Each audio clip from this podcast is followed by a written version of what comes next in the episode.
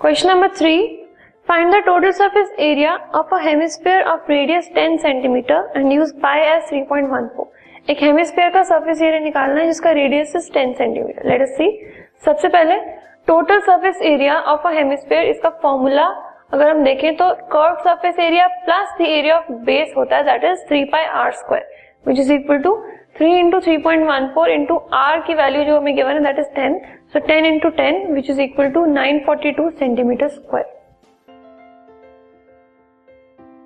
this podcast is brought you by Hubhopper Shiksha Abhiyan अगर आपको ये पॉडकास्ट पसंद आया तो प्लीज़ लाइक शेयर और सब्सक्राइब करें। और वीडियो क्लासेस के लिए शिक्षा अभियान के यूट्यूब चैनल पर जाएँ।